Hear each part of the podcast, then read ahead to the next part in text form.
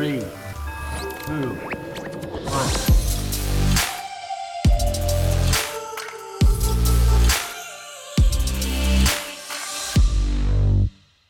Hey everyone, welcome back to the Reactorverse podcast brought to you by Passionfruit. And this is our season finale episode, uh, which I'm very proud of uh, for this first year of the Reactorverse podcast.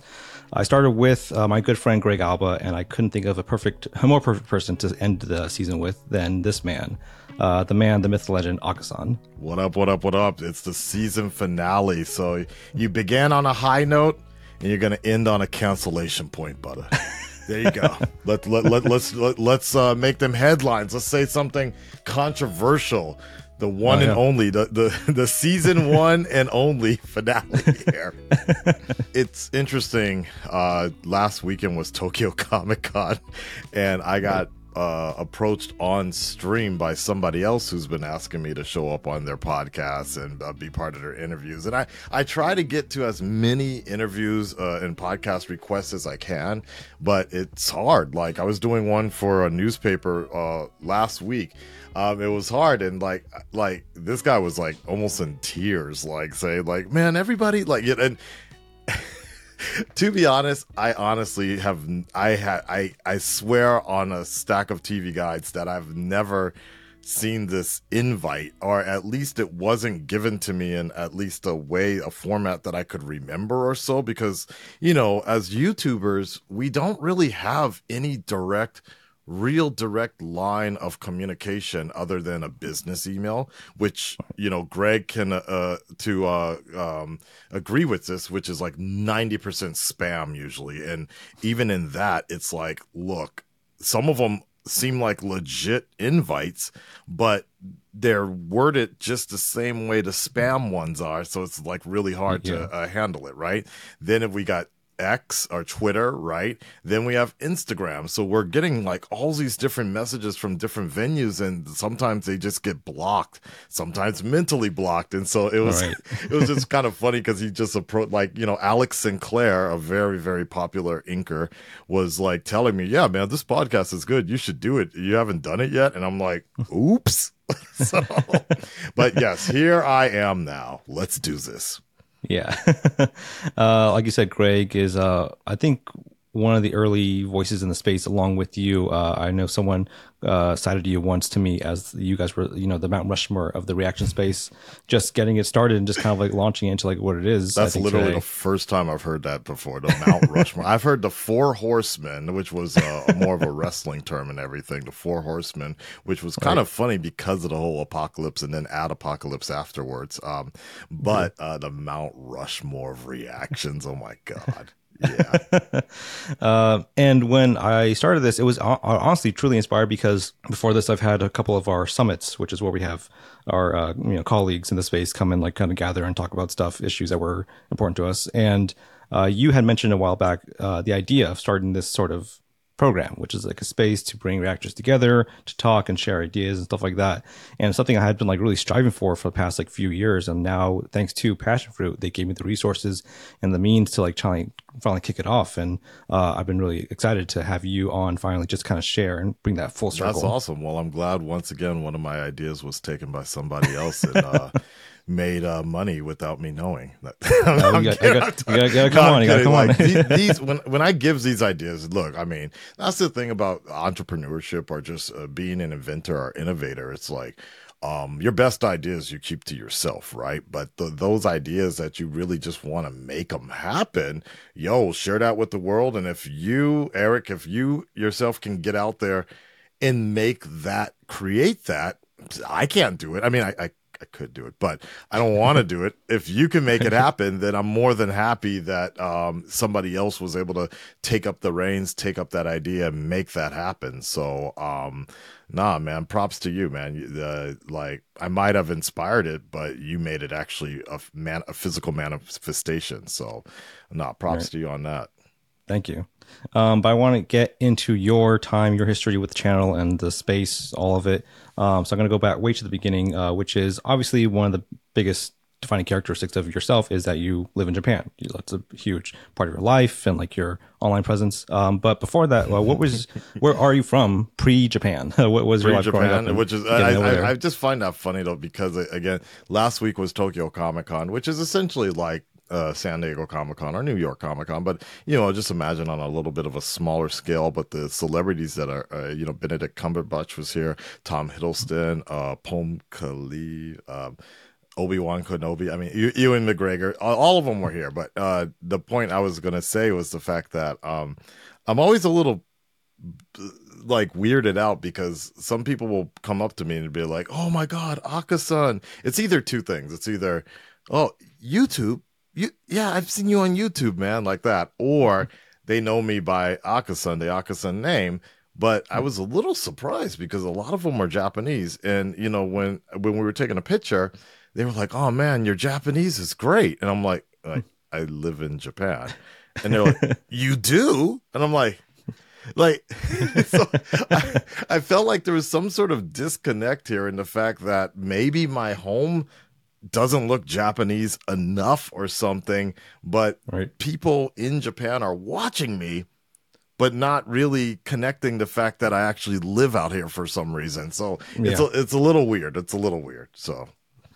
uh, but yeah, yeah, yeah. To to answer your question, yeah, I'm originally from Los Angeles, uh, born and raised, North Hollywood, Universal Studios Hollywood, baby, uh, Toluca Lake, um, stand up. That's what's up. All my uh, Yeah. Mexican brothers and sisters out there. Um, literally my me. godmother's Mexican, and um, I grew up in North Hollywood until I was about 20. Then I moved to uh, Santa Culver City, Culver City, Santa Monica area over there by uh, Columbia, now Sony Pictures. Um, Right. over there where um, they filmed Super Bad as well at the comic book store and um, Overland Comics. That's where basically I used to collect comics all the time after uh, moving out of North Hollywood.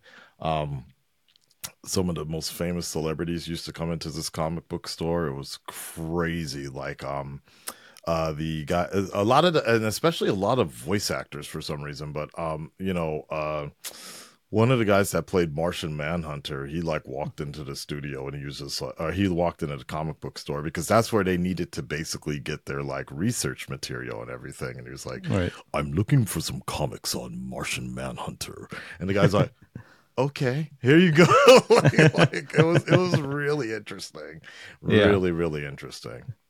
Um, and then what was the uh, yeah the process like deciding to move to Japan and uh, that whole adjustment? Um, well, I was just look, I was just trying to change my life a little bit, and um, I was just uh, it was this was during the Bush administration, Bush Junior administration, where uh, the economy was at an all time low.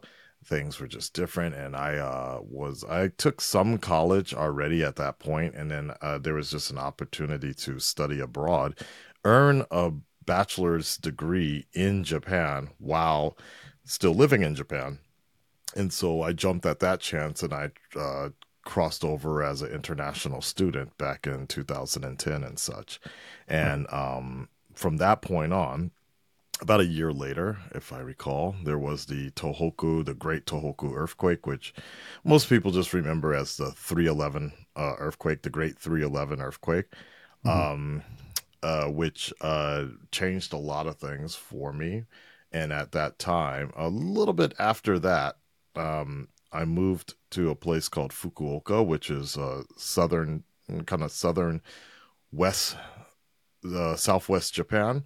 And I was, it was there where I started studying um, how to become an English teacher. And I was just kind of bored. And that's when I started uploading to YouTube as I was part of a Facebook Batman Facebook group. Still am. it was called the official Dark Knight Rises community or something like that, uh, or the official Dark Knight community.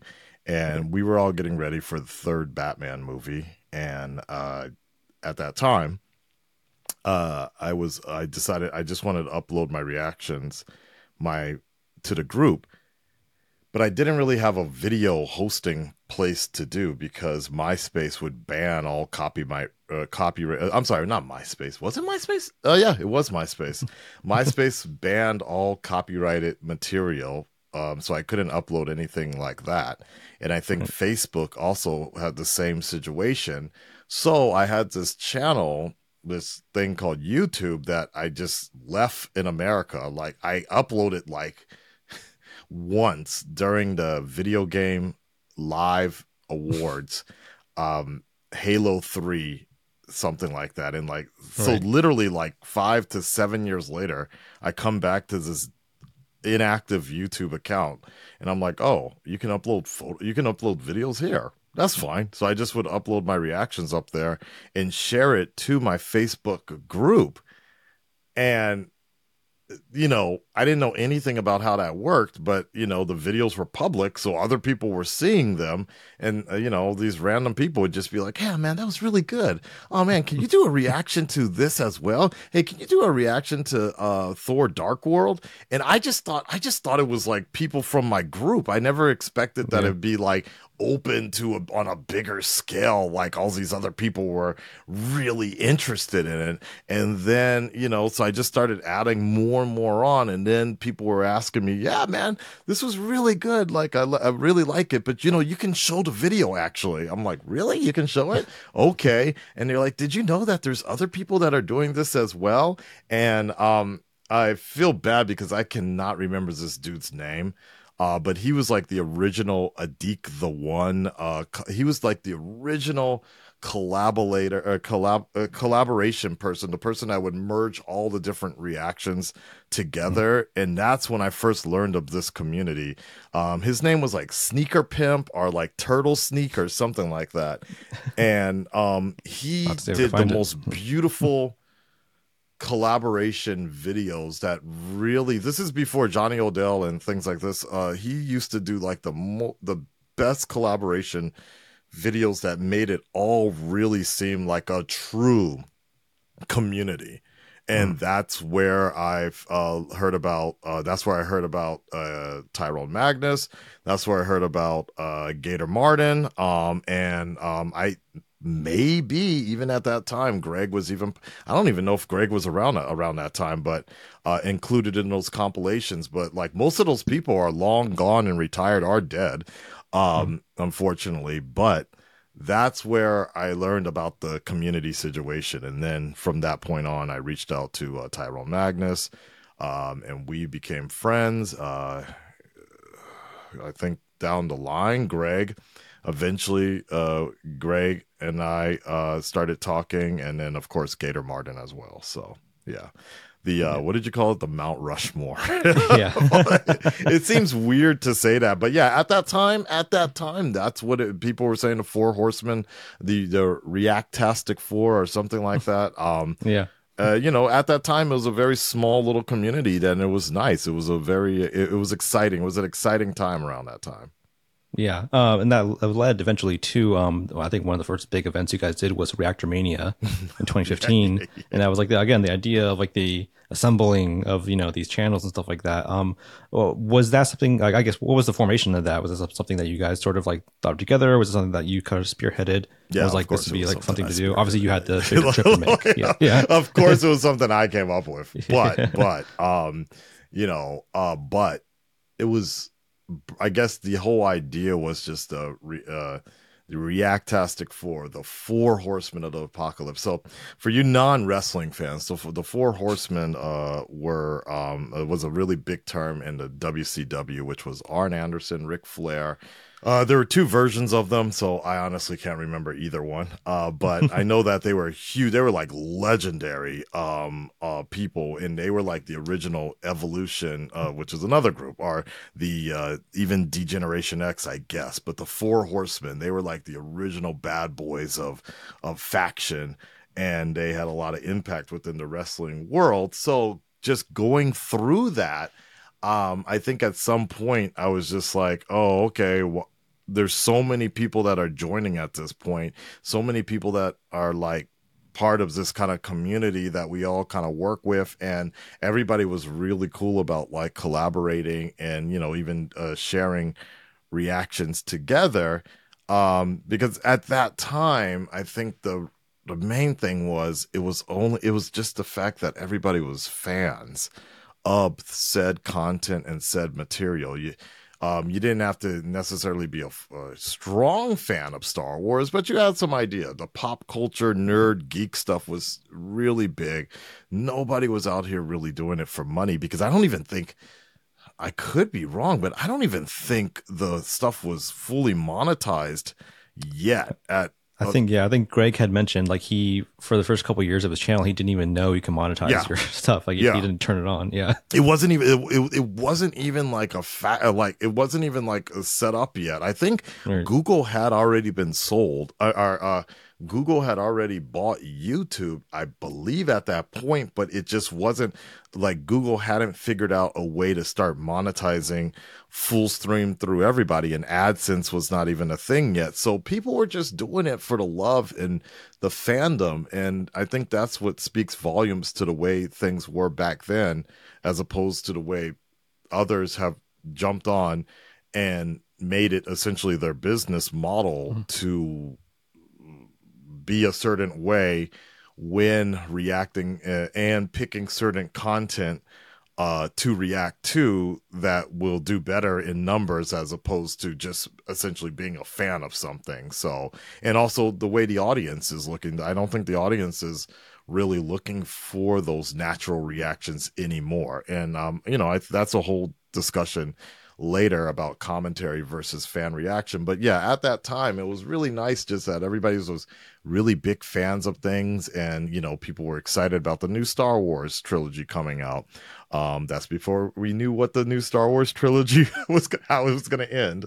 Um, and, you know, uh, companies were really excited about this as well. Marvel, Disney has always been super supportive about these reactions and things like that. You know, I'll never forget Jared Leto retweeting uh reaction compilations james gunn same thing like celebrities were behind it of course um um skybound amc uh, or skybound or the walking dead invincible they were all so uh excited about reaction videos um that this was a nice prime time uh and it was a great uh moment in time there until you know things have changed i won't say for the better or worse but there's things have changed but at that time it was really about just the fans showing their love for the products coming out right.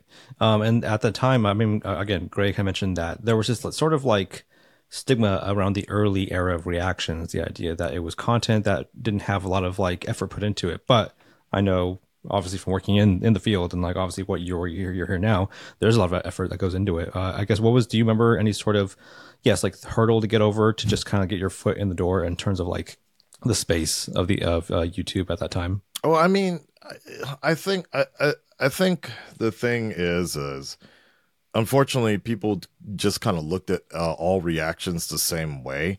But again, if you look at the fans that were doing this kind of stuff, um, the the the way it really blew up, what were they for? They were for trailer reactions. That was it. That was like that. that my that was the best time was during the trailer reactions. I think people uh, tend to forget that it all started around just trailer reactions, and that's what everybody kind of remembers the Final Fantasy trailers, uh, Batman versus Superman, Star Wars trailers. Like this, these were the things. The, the every of a Marvel trailer that dropped, it was crazy, right? Um, but then gradually, um, I personally would say Blind Wave was probably the first people that I vaguely remember being one of the first to just go, go and start doing TV show reactions, right? But then every those things were being edited most of the time.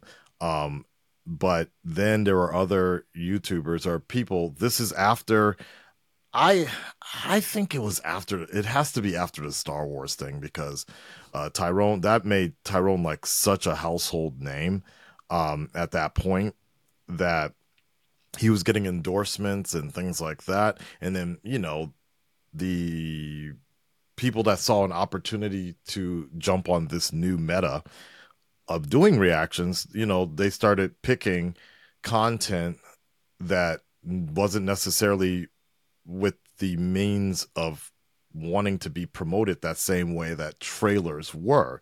And what I mean by that was a lot of uh, newer reactors were just picking other YouTubers' content and Right. reacting to that without any cuts, any edits, things like that. And that's what started this like sort of vengeful sort of uh, demonization of uh, reactions and such. Is like you know Jacksfilms was uh, a quote unquote victim of uh, that sort of stuff. Um, what was the uh, epic rap battles? I remember they had something a little bit to say about it. Even ScrewAttack with the death battles, they had a little bit of something to say with it, and you know, uh, it, which is understandably so because that was kind of a very, very gray area of like okay, now you're literally going after YouTubers content as opposed to studios who are producing this kind of stuff. If if if everybody had only stayed to trailer reactions and or cutting up uh TV show content, we would have never had this demonization of a pro- of a, of a of reaction content. It was only because of the fact that um, some YouTubers were or reactors were choosing to just go after um, uh, other YouTubers like that, and then that became the sort of uh, uh, feeding ground for content or no critical content. Uh, the people like Drama Alert and um, Mhm. Forgot that other dude's name content cop and th- like that that became Right. like the point. Like look if moist critical was really around around that time he would have been jumping on the same thing. We would have seen images of um tyrone magnus or whatever uh saying the worst youtuber ever or something like that. Um he would have been on top of that too. But it just became it was like the perfect sort of feeding ground for other the uh, critical content creators to sort of jump on and complain about. So um Right. I know, but you know, as far as I know, for me, I know I always stuck by like the guidelines and I always was like I I was con- like every time I would have to I would show people my analytics and be like, "Look, I'm doing the arrow reactions, I'm doing the flash reactions and hey, look, I'm not making jack shit like right now." Like every time I would show them the dollar sign with the the red dollar sign with the cross out with monetization and I'm just like, "Look, dude, like I'm like if I'm doing something, if I'm making, you know, if I'm taking this content, I ain't making anything because it's all going back to WB. And to this day, to this day, it still is, uh, especially with WB. I just uploaded a Dune trailer reaction a few days ago. None of that money, I'm not seeing any money from that.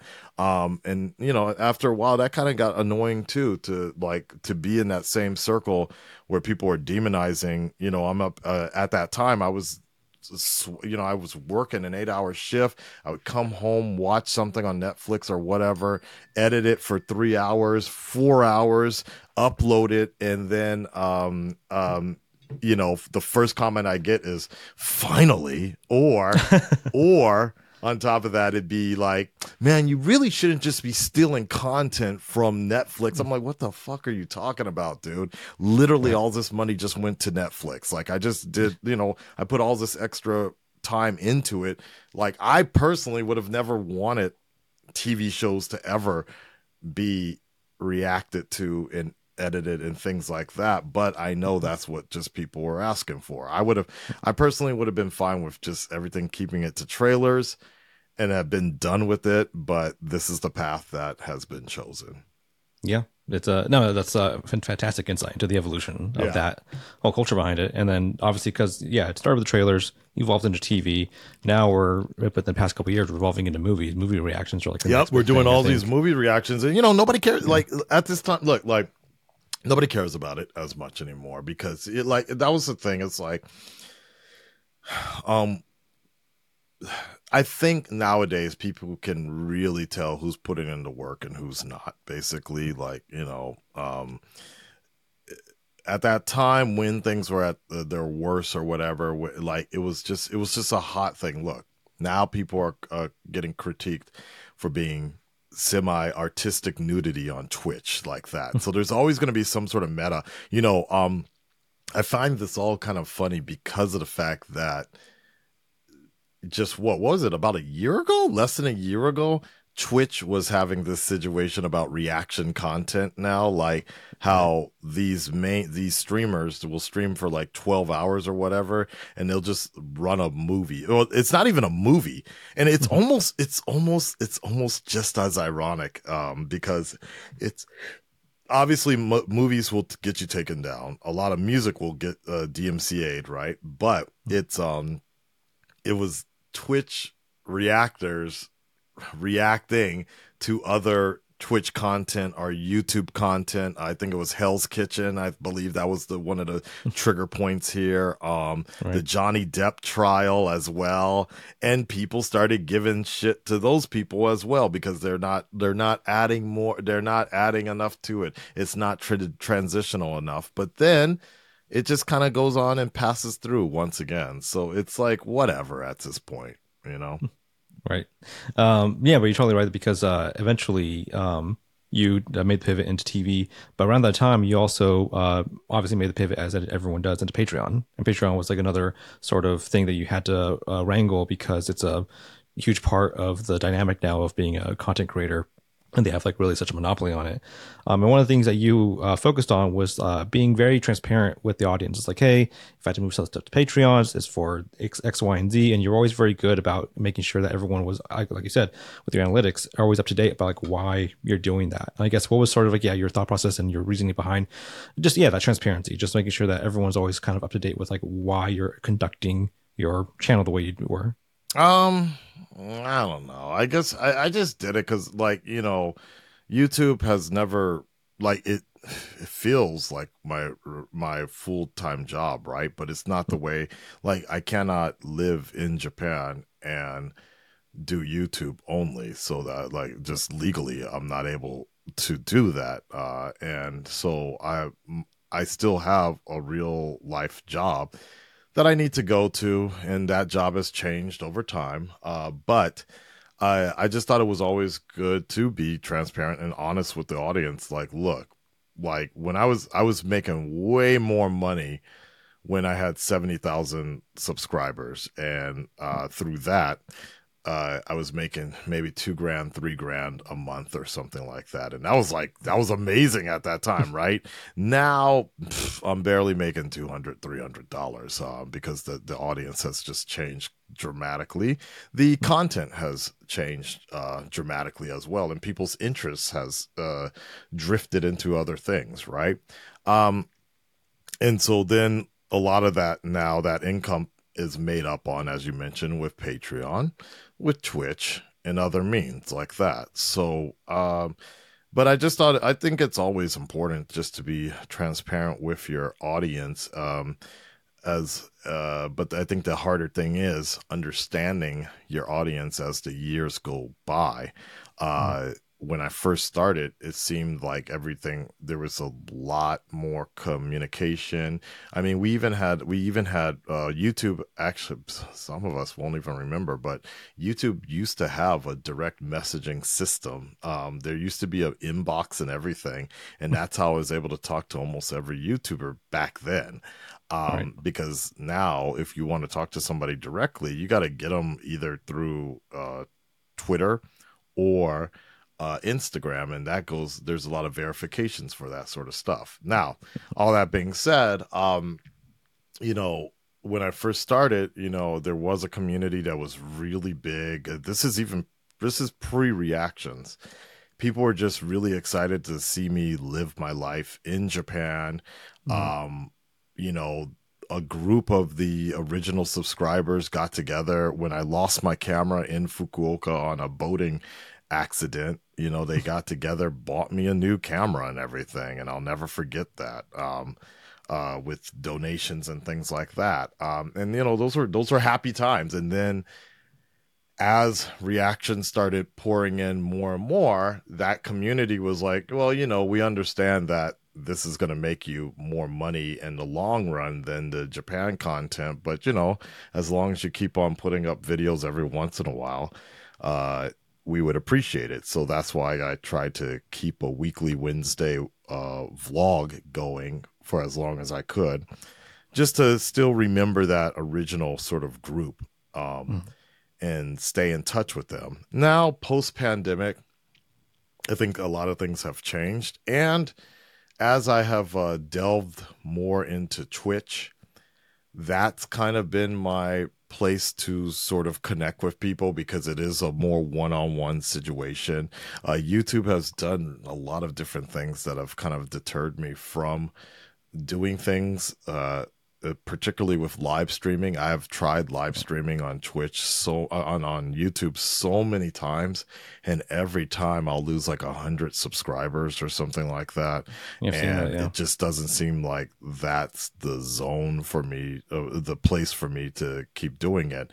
I don't know if it's just the age of my channel or what but um you know this year has been like the worst year of actually gaining subscribers. I think it, it, it, uh, i think this year is the first year of going into the negatives actually which is crazy. Um but that also is a thing of where it's like okay well let me take a step back and see where where's my audience? Where's my audience interest? I also know that the mcu has not been doing as well. Dc obviously has been been a, beating a dead horse now. So it makes sense. Uh nowadays when i see people uh a lot of people, especially on the military base, instead of like, "Oh, I watch you all the time," I used to watch you all the time. So, I, I, or I grew up watching you, and that makes sense. Though that would make sense if you've been around for about ten years.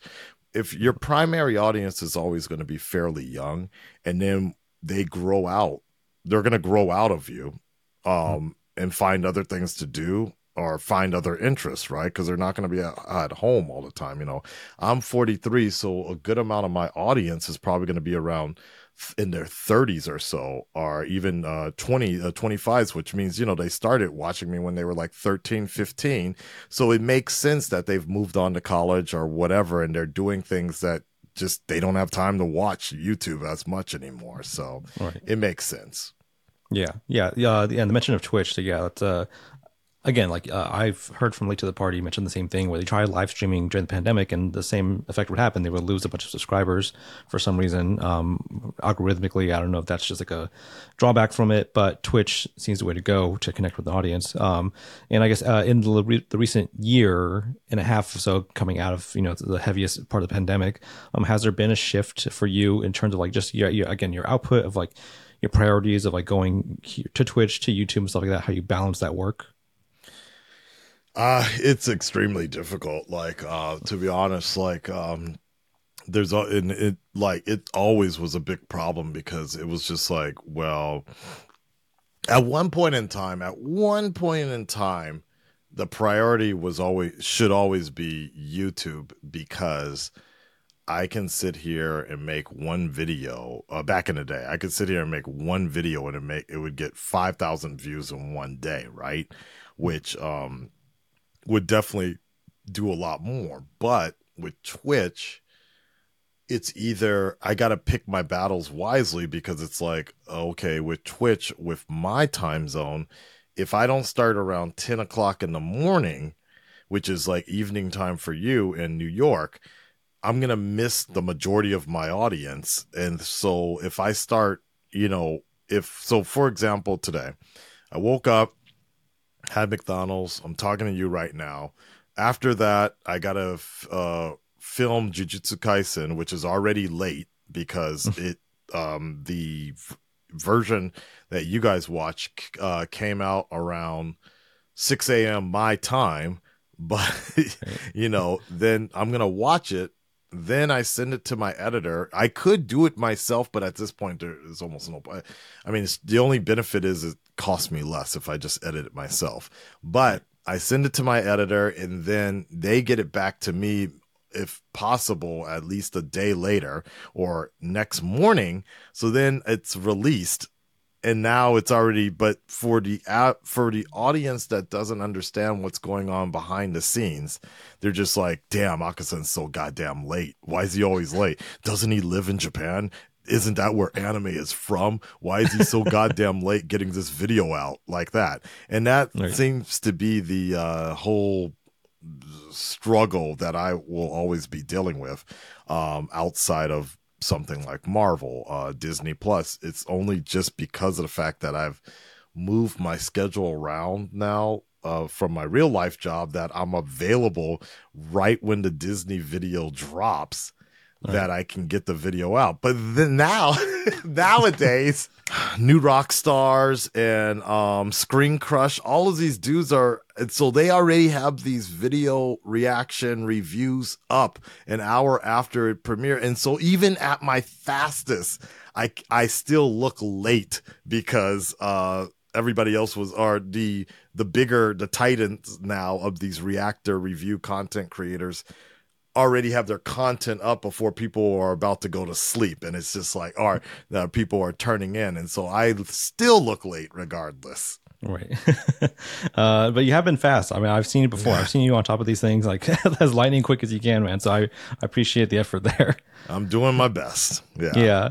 Um, but part of it though is that you always uh, did mention uh, to me because I used to edit for you a couple back uh, videos back in the day for The Walking Dead and stuff like that, um, which was a lot of fun. And uh, you always kind of mentioned though that you uh, the the channel's name is Comics Plus Makazan, like right, and that's always the idea of like you want to be more than just the reaction channel. You want to have like sort of like brand and stuff like that you can expand with and have an outlet to try new things. Um, and I guess uh, yeah, over the years, uh, how have you kept that up in terms of just like trying to not box yourself in, just to have the avenue have to tried. be like, uh, Yeah, we we have outward. tried. Uh, that's definitely another challenge. Uh, Post pandemic, um, uh, it's it's uh, it's annoying to be honest. Um, it's annoying in the fact because because of there's such a struggle with um trying to, you know, I remember about eight years ago the whole idea of a second channel coming out, like which I always, I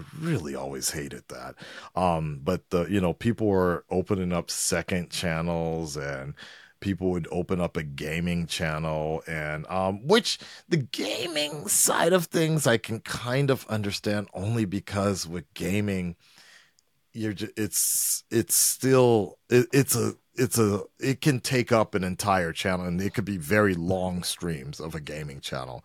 But this idea of like when people were putting vlogs okay i'm gonna just start a vlogging channel right like that. And i'm like I, I've only seen that work for like one or two mega we're talking million uh million subscribed channels like that where the vlogging channel the alternative channel worked well. But and even then i've never seen anybody really keep up on either one. I always thought it was just the easiest just to put everything in one channel. And you know my channel was a j vlogging channel long before reactions was a thing. So this i just thought that it'd be the easiest just to keep doing that. Um and so i yeah, and there were times uh, there was a long long time where i would just uh put up videos like i'd be talking about something really serious with the just the vlogging situation or uh, talking about my life and people would be like where's the reaction to the flash? When are you going to react to that? When's it when's this going right? And Right. it, like it, it would get really annoying at times um but then at the same time i'd be reminding myself well at least they're asking for something you know? Um, i remember there were times where uh drew from ecomog or uh yeah m dog from struggle nation was would be on Twitch. And this happened to me every once in a while as well, but it was a lot easier because I could do everything live on Twitch. I could do a live reaction on Twitch with him. There's time where he needs to he has he can't do a solo reaction, but uh the point I was going to say was like I remember he would have to end his streams on Twitch sometimes because of the fact that there'd be a huge trailer that would come out right. and they wanted a reaction and they would not shut up about it uh you know and he would just be getting constant react a request and there's nothing he can do about it because he's not a he's not a solo reactor so he would just end the stream and just uh, just come back when it's all done right so Yeah. um it's interesting but those uh as far as i'm uh for me now those unfortunately unfortunately or unfortunately a lot of those requests have disappeared now.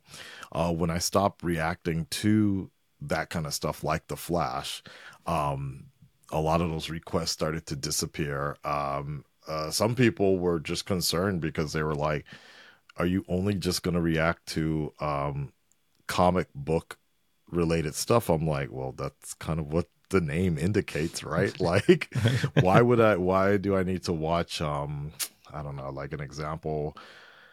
Uh, somebody, uh, somebody asked me to, uh, wanted me to react to, I don't know, I think some pirate show or something like that, Vikings or something like that. I'd be like, why would I want to do that? Like, I might enjoy it. This is true. I might enjoy it, but, um, I will definitely admit that it's getting much harder to have that same sort of nerdgasm, fascination, um, that excitement that I used to think that's why people tuned in for reaction, you know, to see people lose their mind, go apeshit or something like that.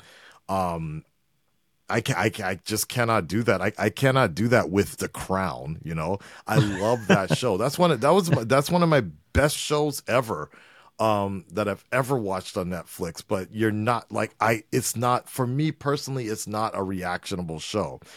Uh, props to the reactors out there that can.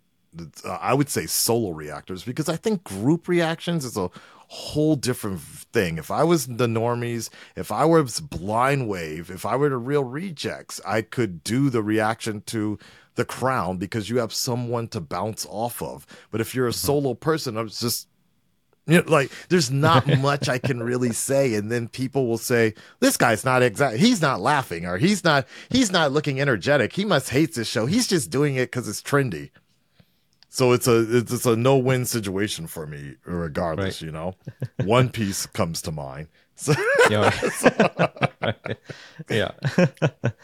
um, yeah. Uh, I, I- again, bringing up the flash and all that stuff. It was, I mean, that's honestly what is what one of my favorite, you know, aspects of, of your online presence in the last like, several years. And the latter half of that series is just like your honesty about your positioning with that show and like kind of like the content and stuff like that. Um, and uh, just yeah, you being able to be truthful about like how you carried yourself through those reactions. Uh, because I don't think it's like anyone blames you, honestly, who were was paying attention to the, the show at that time. Oh my god! Well, Like no, but some people do. Like people were just like, no. When I remember when I announced that this would be my last reaction to the Flash, people were like, no, your channel's gonna go down. You're destroying your career. I'm like, what?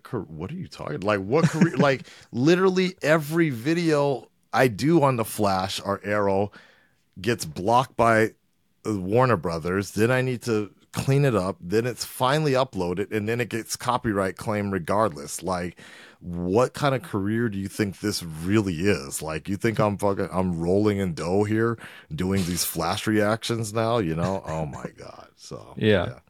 Yeah, the uh, and the copyright stuff has obviously been like a ever present uh, issue. Oh uh, yeah, of course, from the of get go. And you know, I don't, I don't blame WB for it. They need all the money they can get right now. So uh, yeah. What is uh, I guess what has been your experience with the copyright issue, the evolution of it, you know, over the years? Um, um, I think it still sucks. Uh, I think I, I think it, but I, I do believe it is a necessary evil. Um, the problem I have with it is the fact that there's all these fake companies that are posing as legitimate companies and claiming stuff that really like you know like Warner Brothers. So, for example, Warner Brothers is all, my end all for be all. Like, I've gotten emails from HBO, and they're like, "Dude, we love your G- uh, Game of Thrones reactions, but um, just trim it down, keep it under ten minutes, and try to break it up as much as possible, and you'll be good with the um, you'll be good with uh, uploading the content." I'm like, "Cool, sounds good."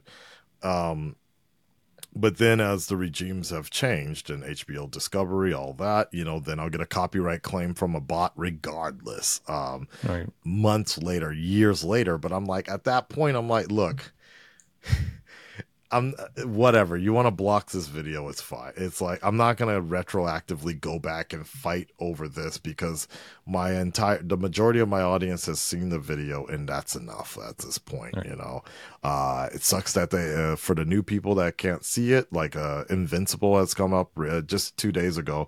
Somebody was watching my reactions to season one of Invincible, and they're saying how half the season is taken down. I'm like well, I guess it's just taken down because I cannot sit here and just like, as you know, um, you'll get a claim for a certain part of a video, then through the YouTube situation, the through the YouTube editing style, you can try to take it out, and then that takes f- three to four hours to see if that passed the copyright ch- check. The only alternative is to download the video, which means the bitrate looks a little shittier, then edit it and then upload again. But why am I going to be uploading videos that I've worked on three years ago? And that's just Right. more work for me just for a few views like that. So, um, Yeah. it's just like it's a, just going to be like a moment in time um at that like uh, i think blind wave also had the right idea because they've mentioned this as well they're just like look if you got a chance to see it in the first couple of months that it was out that's that. But if it's if we're having problems like years later for old videos five years ago it's just there's that you know you'll just have to trust us that it was a good reaction or something like that you know Right. um, that's all we can really do. Um, but Yeah. um, um, I believe the copyright system it's a necessary evil. It's just that um, I wish there were other ways, particularly with anime. I don't know why I get targeted so hard for anime. Um, because you would think, hey, black guy that lives in Japan for about 13 years here, people in America would love to see something like that, you know, uh, especially my views on things, especially, for example, Jujutsu Kaisen, which is taking place in Shibuya right now, where I Mhm. work.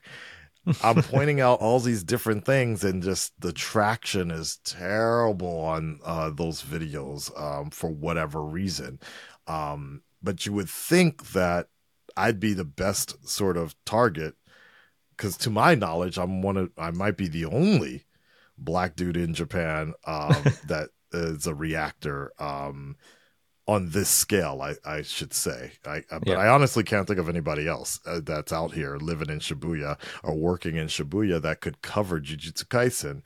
Um, but for whatever reason, it's not getting out there to everybody else. So Right. Right. Yeah. So Yeah. and a, a lot of it, a lot of it has to do with the fact that uh, I'll upload the video and then it'll be up there for like a day or so, um, and then a Toho or whoever will come in and be like, no, take take the whole thing down and give me a copyright strike. Yeah. All right.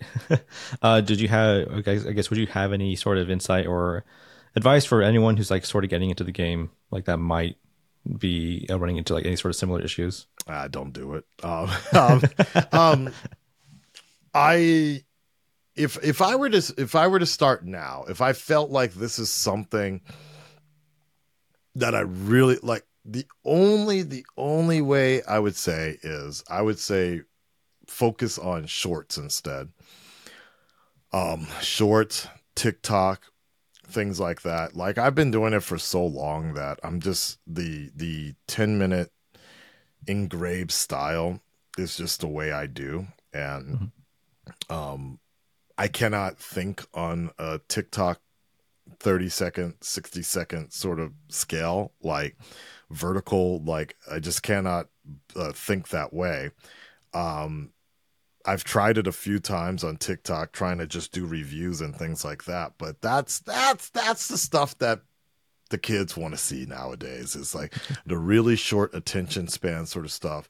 Critical, yes, the reaction is there, but not like a not a true reaction. Like I think people just want to see reactive reviews more or less.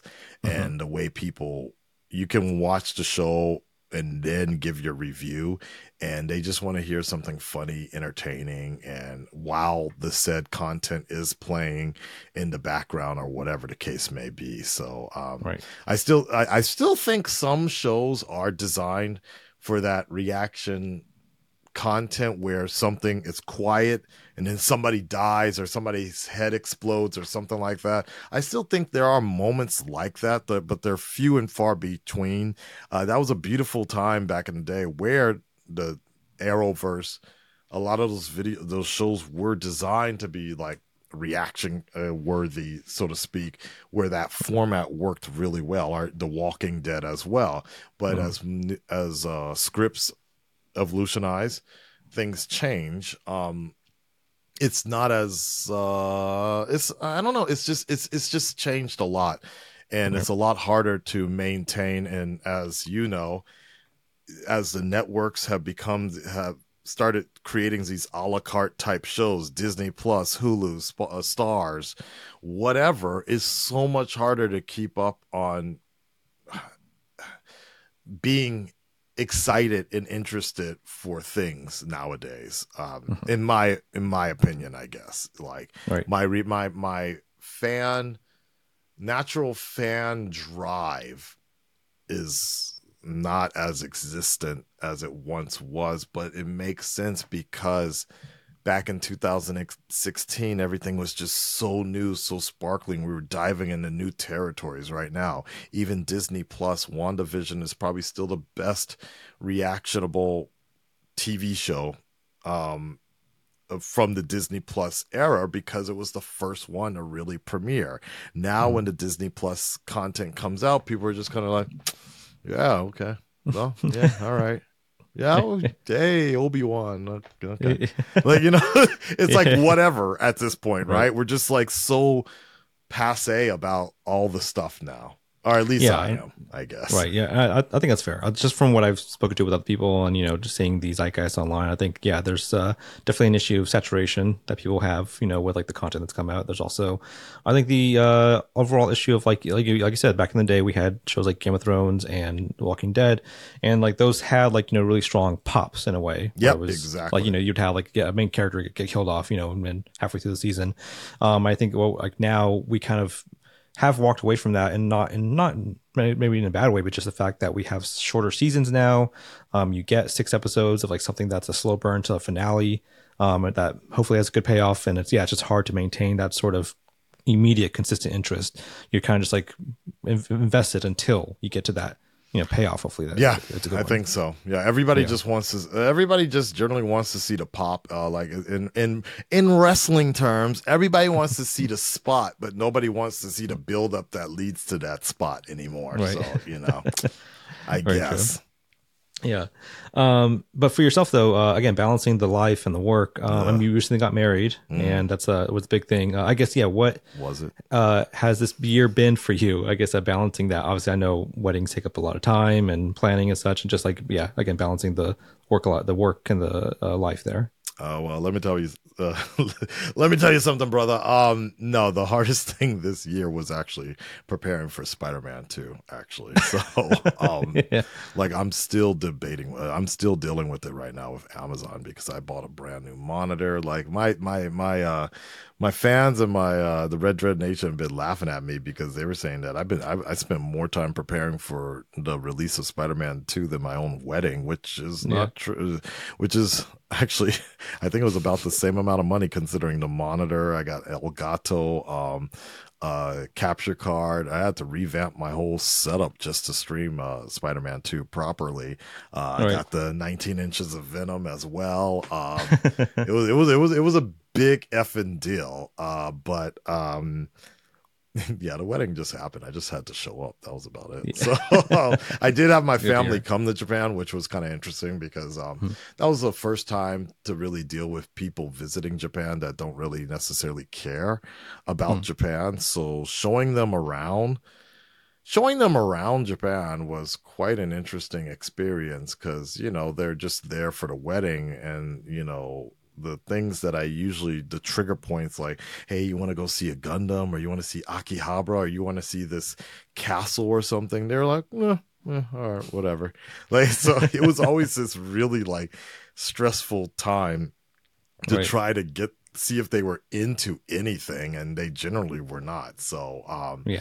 um that that was a little that was probably the the hardest part of this year but other than that everything else was fine dude everything's pretty much That's the good. same um there are times though um where um i have to I have to debate the idea of retiring from this space, uh, from YouTube. Um, you know, and I've talked, as you said, I mentioned I'm very transparent with my audience, but you know, I've talked to my audience about this, and it's just like uh, things are not the way they used to be back in 2016 or even 2020. Um, I've tried a few different things. I tried to put out anime videos, and for whatever reason, they just do not connect. They're not finding an audience to go with. Uh, Twitch, uh, we have a very strong, supportive group on Twitch, but um, you know, we're still nowhere close to being partner. Um, for whatever reason, it's hard to attract an audience. I like I, obviously I I attract an English speaking audience, so I have to stream at certain times that uh, are inconvenient to me, but uh, for whatever reason, it's still not really grabbing people um, fully yet. And, you know, at this point in time, at the time when I first started doing the YouTube, there was a balance of real life work that could work everything could work out. But uh, post pandemic that work is becoming more and more non-existent just because the industry itself has been changing. So that hmm. being said uh, I am in the process of looking for new work, real live work, a real life work that hopefully will still allow me to continue to do this sort of stuff as well.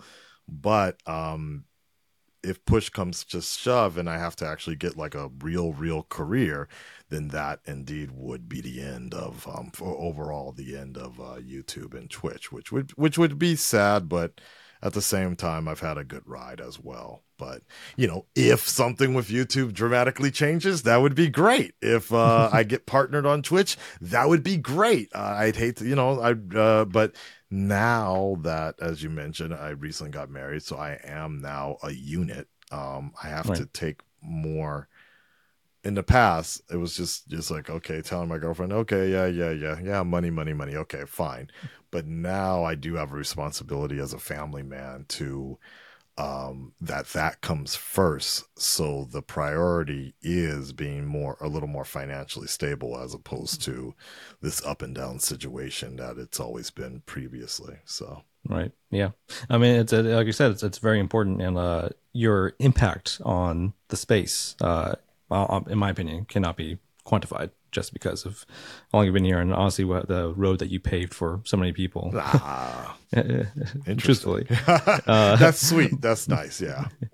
Uh, but yeah, like you said, responsibilities you know pop up in life as we go on, and uh, if you hang it up, trust me, man, I'll be there till the, till the last day. I appreciate it, man. yeah. I'll put the, you know put the the red dreaded uh, jersey in the rafters there. You know? yeah, uh, exactly. And then Tyrone will come along and cancel it somehow. I don't know. we'll, we'll, we'll, see.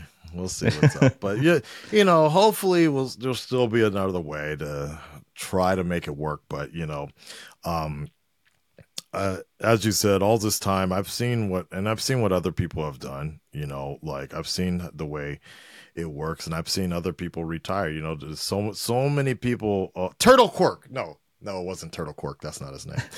oh my god. Turtle Sneaker. I don't know. Anyways, this guy who used to do all the yeah. compilations, most of those people are gone, long gone now. Like um, none of none of those reactors uh, last uh, have lasted. Uh, just it's just me and Tyrone. That's it.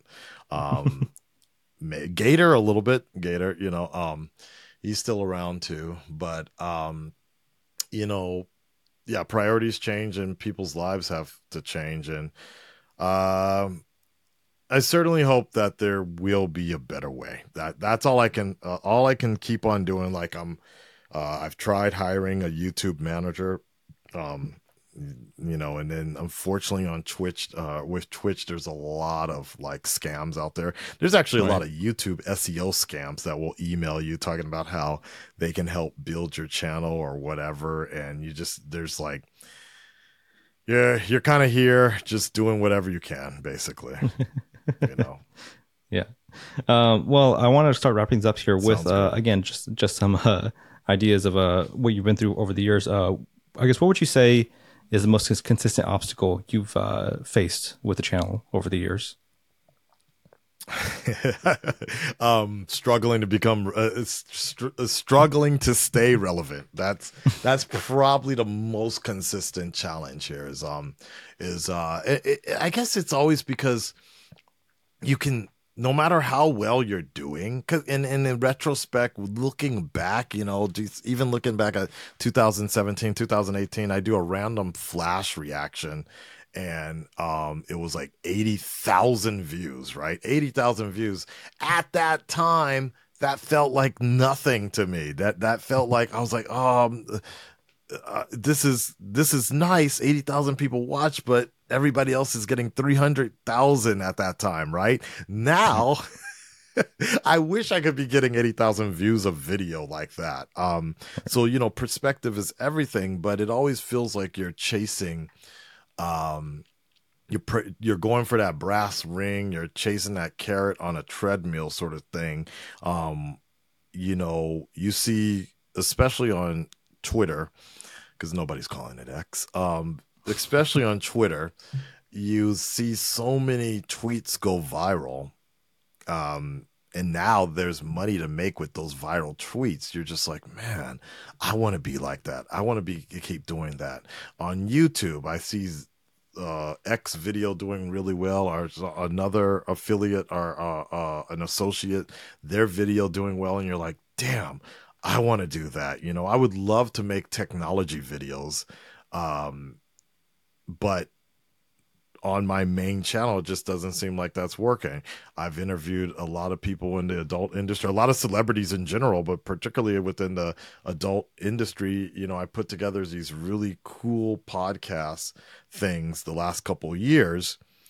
And um my main audience just isn't vibing with it. And mm. it takes some time or struggle like to get out there to anybody else, even though for the longest time, people were asking me to do a podcast and everything. And so the moment I put all of that together, nobody's watching it now. So it's kind of just like, oh man. Um, so that's all that I think that's been the biggest challenge is like trying to figure out what the audience wants and how to do it without spending a lot of money and making sure the the money comes back in so we can continue to keep producing more content like that. Right, right. Uh, and uh, I guess how have you personally grown uh, over your time with the channel? Um, nothing phases me at this point. I guess. Like, I guess that's the main thing. Like, there were there was a time where what people said online would bother me a lot. Um, it wouldn't ne- it wouldn't necessarily depress me or anything like that. Um, but um, I become desensitized to so much of that uh, that it never really gets to me. So when it happens live on Twitch, it's just kind of like whatever at this point. Um, but at the same time, the desensitization has expanded into my uh, excitement as well. So I wouldn't necessarily call it burnout, like, uh, but it is a thing of just like, oh, okay, like you know, like I personally, I thought the trailer for the Marvels was great. Um, mm-hmm. the trailer, the trailer for the Marvels was great. The inclusion of the Beastie Boys and all that, I thought that was just such a cool uh trailer, you know. But the majority of the the the audience, or at least my audience, uh, didn't think so, and so that changed in some form or fashion changed my excitement going into watch the Marvels. Now, whether or not that aligns correctly, who knows? But yeah, you know, the Marvels was whatever of a movie. So now when Marvel announces something new to come out, it's kind of just like, meh, okay. When we see the X Men sort of mentioned um at, in a Marvel movie or whatever, it doesn't have that it doesn't carry that same vibe or hype that it once used to you know? Right. So that's definitely how i have grown or changed in comparison to the past so you know. right. Right yeah. And uh, my final question here uh, would be uh, i guess beyond any sort of uh, financial value uh, what do you think is still the most rewarding aspect of the channel for you? Mm-hmm. um probably exactly what it, what it always was from the beginning was when you upload something as a fan or something really cool happens in a video um and you get that nerdgasm about it and then you see other people in turn also reflect that same sort of energy that's the coolest thing. Um you know it just happened re- it just happened recently with some particular video. I, I don't remember what it was. It was either it, no, it wasn't Godzilla because everybody was talking about Godzilla's gay for some reason now. Um, but it wa- it was something within the channel in the last couple weeks, and that uh, like I thought it was really cool. I thought it was like a really good work. The trailer was produced really well. Uh maybe maybe Blade, maybe Blade, maybe it was Blade. Uh, Um, that yeah. that thing for Blade, and you know other people coming in and being like, "Oh man, uh, Beth- Bethesda said they're really doing it for the culture," and yeah, we're just having a really good uh time making jokes about it and really feeling it.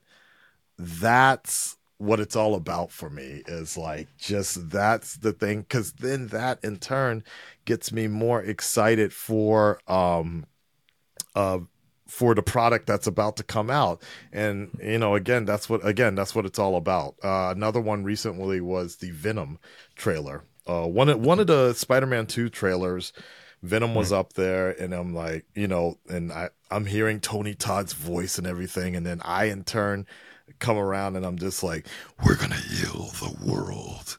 And people are like holy shit bro you should be venom. That was a crazy venom voice man. Like that. And like people i don't know why i made the comment sound like that but Yeah. um you know people are like holy fuck that was great. And that for me as a part-time voice actor also makes me excited. And i'm just like you know and then tony todd comes along and likes the video and uh, retweets uh, the clip and everything. And i'm like holy shit venom actually recognized me you know? You're one of us now or something like that right? And so that in turn is what it's all about is like seeing something like that. And then if i'm lucky the company will sony has approached me every once in a while and they're like oh can we use that clip or can we use that reaction? Do you still have the full one for like we want to use it in a compilation? I'm like recognized. I like it. So that awesome. that that in that in turn Yeah. uh is uh what it's all about i guess for me. And then every once in a while when celebrities will come up like i don't get this chance too often but when i go back to la or when i go to comic-con or whatever and the celebrities like um i can't even remember his name right now um uh suicide squad uh david um he was he was in the dark knight as well Uh, he also was in the flash played a magician um you know what i'm talking about though right Oh, uh, David Dastmalchian. there you go Yeah. he he he looked at me. He was like, "Hey, I think I know you, bro." And he was like, "I was like, oh shit, like that, you know." Um, when the uh, cyborg actor, I'm terrible at remembering people's names when I'm live, but Yeah. um, Ray, Ray, Fisher. you know what I'm talking Uh, F- Fisher. Yeah. Fisher, Ray Fisher. He was like, I watch your videos, and I'm like, oh shit. like you know, he's like, I watch your videos. Keep up the good work, man. I'm like, oh, thank you, like that, you know. Yeah. So getting notification like that uh, is always uh, an amazing thing as well. So Yeah. that's what it's Uh, all that's about. fantastic, to man. answer your question, Yeah. Right. That's a great answer. Uh, yeah, I'm gonna with celebrities. uh, I'd like to wrap things up here with our final questionnaire, as Sure. we do for everyone. Uh, just ten questions down the line. Uh, first question is, uh, what is your favorite TV show of all time? Damn, of all time, all Yeah. time TV. I guess maybe something that just comes to mind right now. Just what's what's what's on your mind? Uh, I was gonna say The Crown. Um, so TV show and now Netflix specials are very different because, like, for me, I thought Right. The Queen's Gambit was great. Like, I don't, I don't really feel like Netflix shows are technically TV shows because they're not written in a certain format and they're like almost like mini movies because each Mhm. episode's like one hour. So I love The Queen's Gambit and I thought that was great. The Crown was great, but I feel like Netflix shows are exactly that, just Netflix shows. Um, Right. And it's hard to compare them to syndicated TV shows when, especially when that was a thing, you know, like I Mhm. could say The Flash, uh, uh, and then when you compare like the Flash season one versus the final season, it's like what? Um, you know, Arrow. There were so many moments. You know, uh, Game of Thrones. Um, oh man, but if I were to say my favorite TV show, like some, uh, I will. Uh, I'll. I will tell. I will just say the shows that I enjoy the most currently because it's hard to say of all time, but uh, what I've enjoyed currently was um, Invincible. I like Invincible. I think the voice acting is fantastic on this show and deserves a better animation budget. And that's not to take away from the animators that are working on it right now, but I do believe that the voice acting is just so, the talent is so good in terms of voice acting that it's not carrying across on an animated level. And I wish Amazon would put more into it. Um, because I think there needs to be more respect for animation in the West um, and more budget and time put into it. Um, but that is Invincible. House of the Dragon, I think, is still fantastic.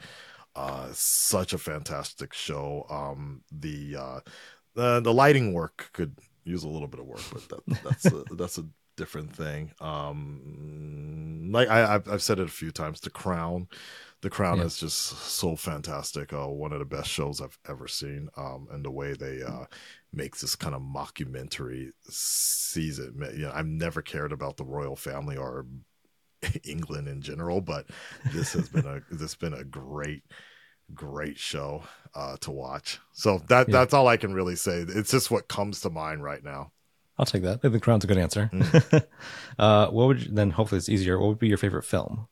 Oh, The Dark Knight, of course. Yeah. Yeah. Okay. Yeah, The Dark Knight. like that's the the Dark Knight. I don't think anything will ever come close to that point in time, the the experience, everything. And that was before this is for me, The Dark Knight was before YouTube. So this Right. was a very special time when uh, things were not sort of battered down by cynicism. Um, and I definitely think The Dark Knight Rises sort of hurt from that as well because of how big The Dark Knight was.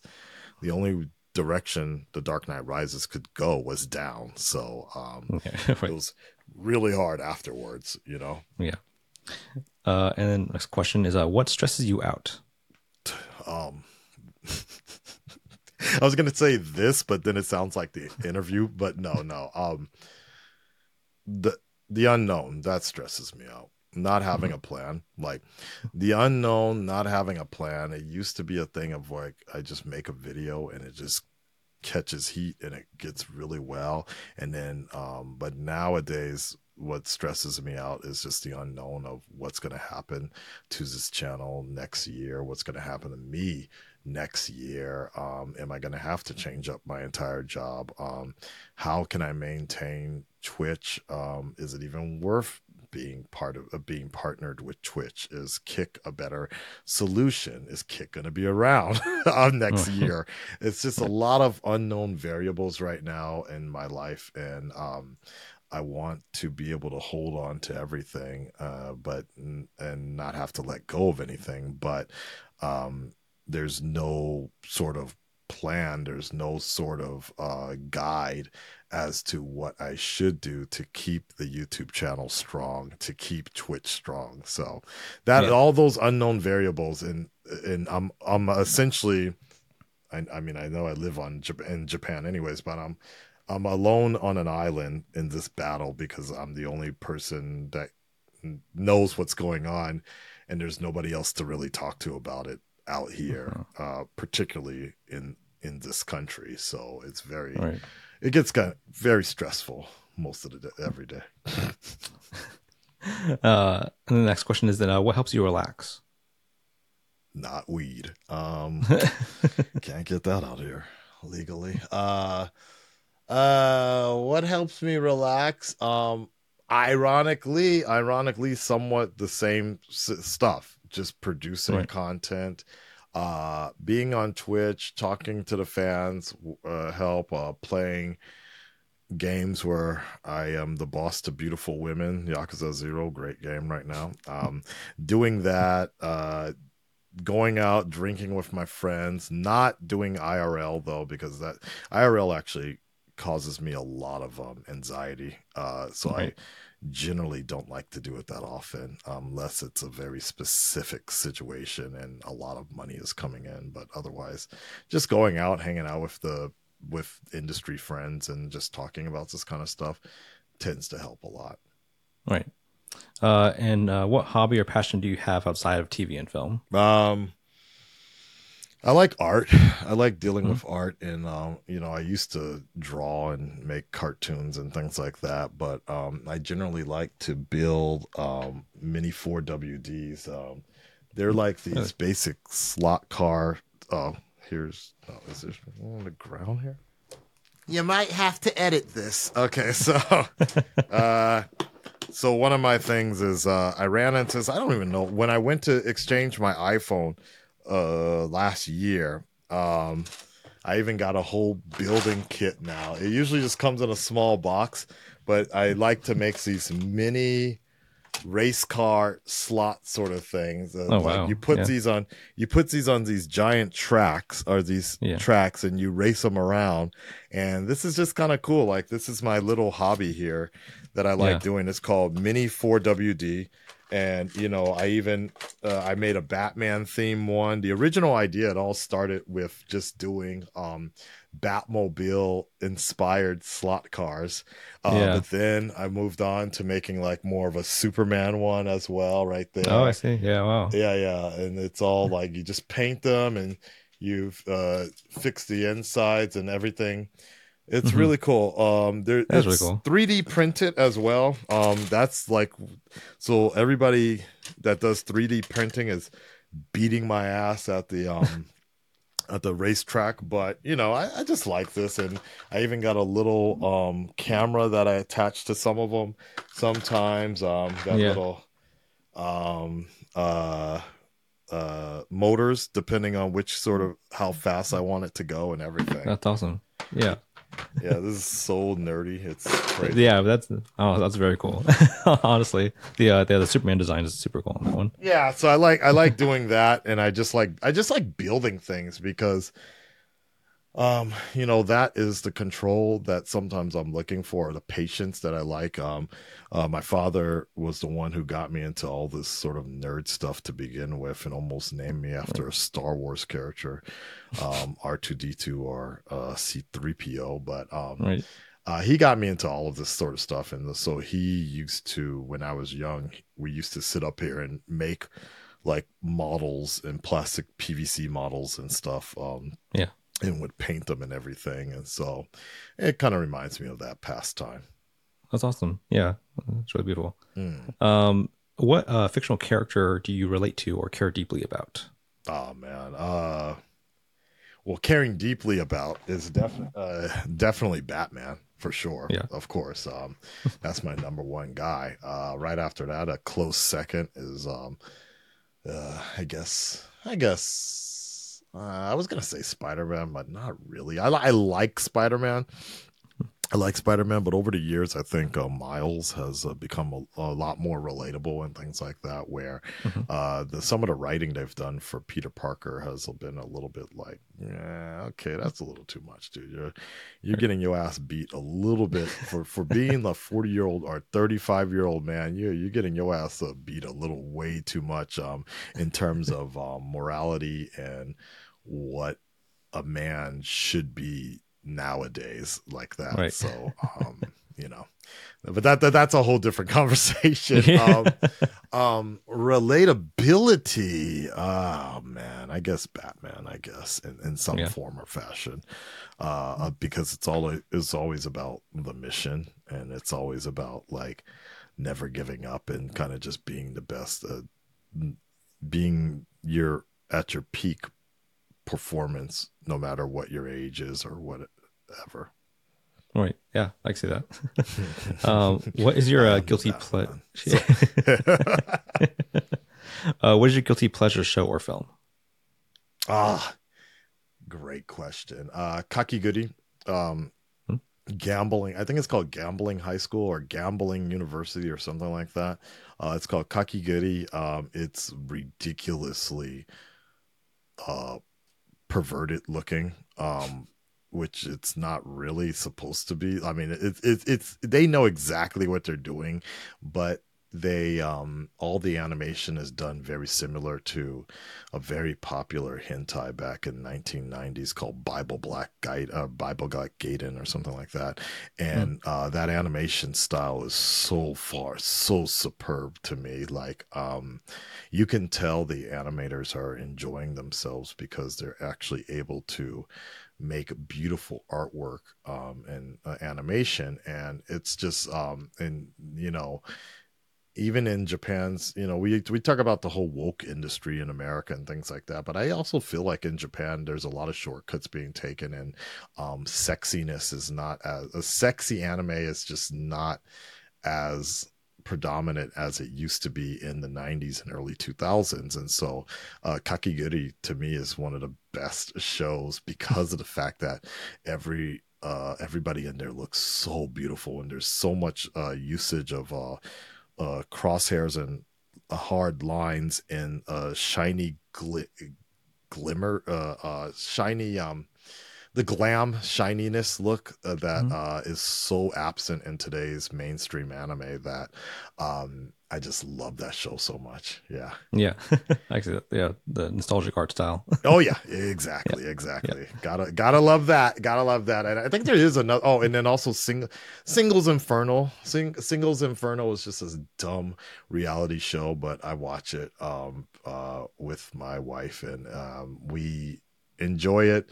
We know it's probably fake. There ain't much more. like we know it's fake. We know the drama is hyped up for a particular reason, but Right. it's just kind of a nice little show to watch and take a break from. Uh, you know, not everything needs to be so serious.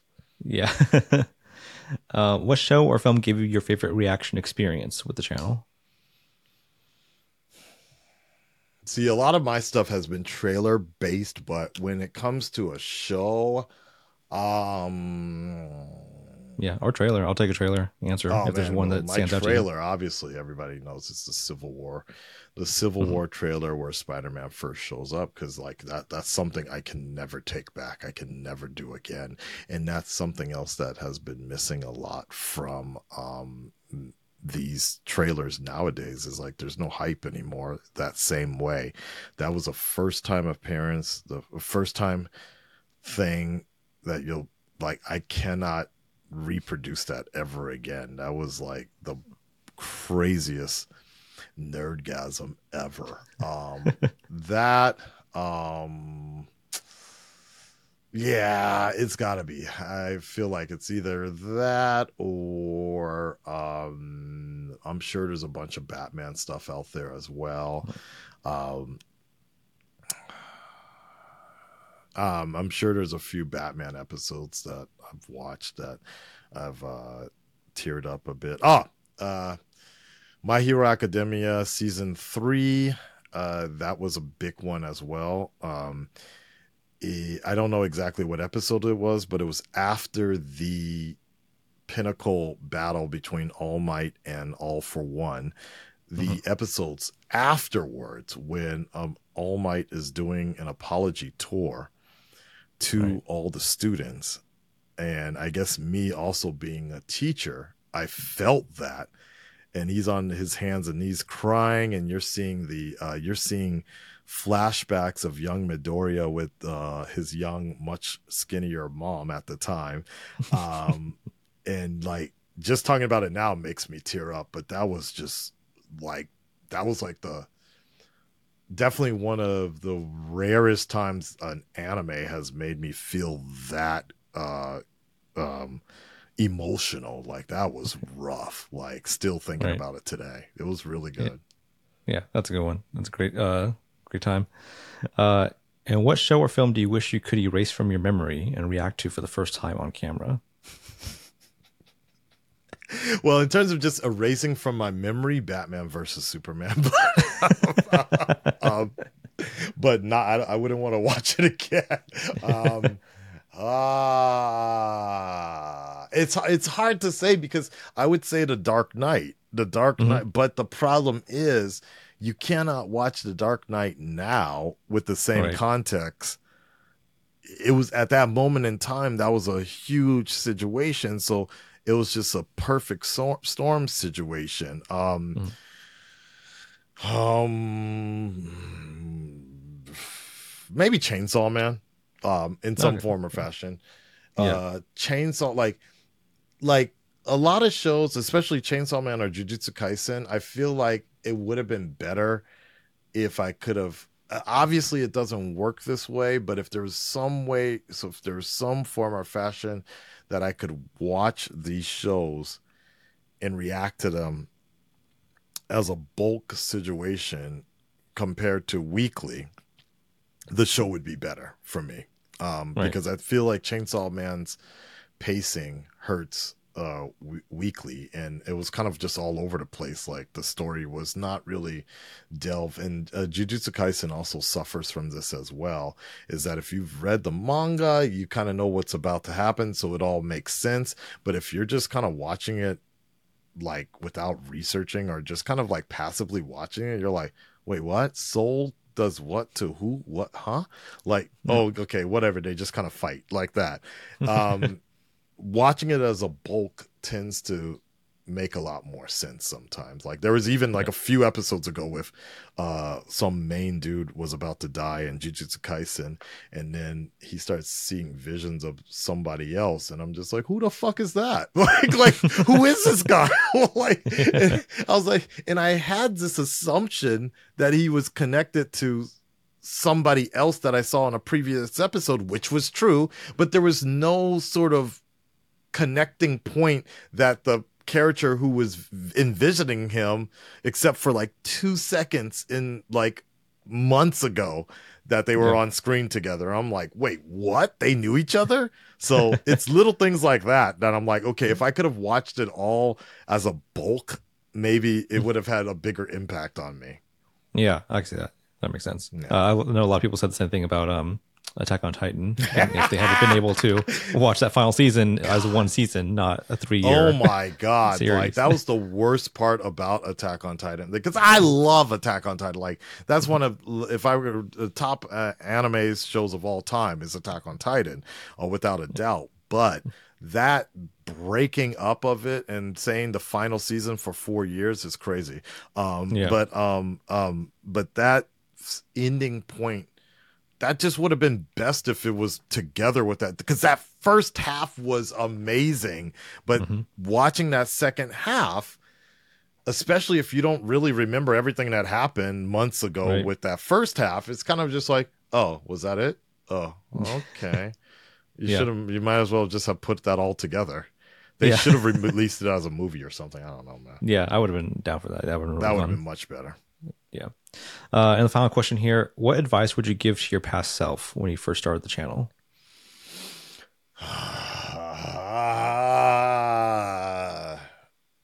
either don't do it um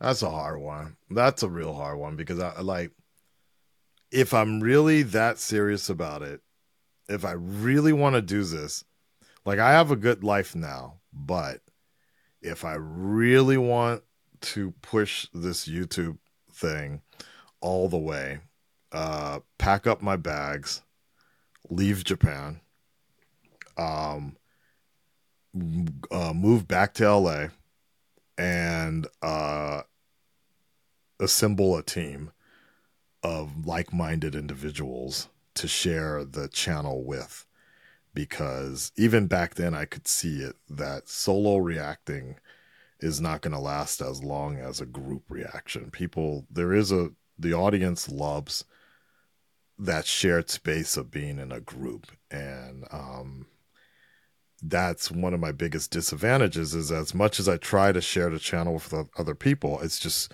it's going to be very rare, especially after a, a pandemic now. Um, Right. It's really hard to find people with some sort of skill um, on camera and that can speak English. Now, you know, Yeah. you, you'd imagine that um, it'd be great. You know, I'm around a lot of women all the time, the Japanese women out here all the time, and some of my fans like to see them, but they just don't speak English, and so and they don't really have that big of an interest in superhero stuff. So, um, that kind of reaction, what people want to see, is just just doesn't work like that, and I can't get them together all the time, but you go back to LA and you can just find anybody that's a upstart actress or actor, and you can all be friends just based on that. And um, you know that would blow up the channel a lot more. Um, still, there's always a risk, you know, involved with that as well. But definitely, that would have been the better move if if I wanted to invest in YouTube a lot more. So Right. that's all, I guess. Yeah. Yeah, that is uh, no, that's a fantastic. But I would, I, I that's. But that being said, I don't. Even if I did give my younger self that advice, I probably wouldn't have taken it because I would. Yeah. I, I wouldn't have given up on Japan just for YouTube. So yeah, yeah. I think uh, a wise decision as, well, though, Yeah. because I think uh, your lifestyle in Japan is such, like, like I said, a defining feature of yourself, and honestly, something I really respect about your insight. You know, coming from everything that you can provide for us in the space. appreciate it. Yeah, uh, Akasan, thank you so much for joining us today, man. Uh, your again, your legacy lives on. I uh, appreciate just everything you've done for the space and for me personally. Just like hear me out, help me out through the years, just get me involved in the space as well. Nah, man, you did it all yourself. No problem.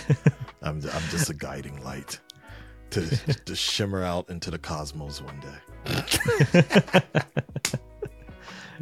Uh, thank you for joining us uh, on this episode. If you're watching this on YouTube, please like, subscribe, all that good stuff. If you see this on the Passionfruit newsletter, please share that as well. We appreciate all the new followers there, and we'll catch you on the next episode. Peace, y'all.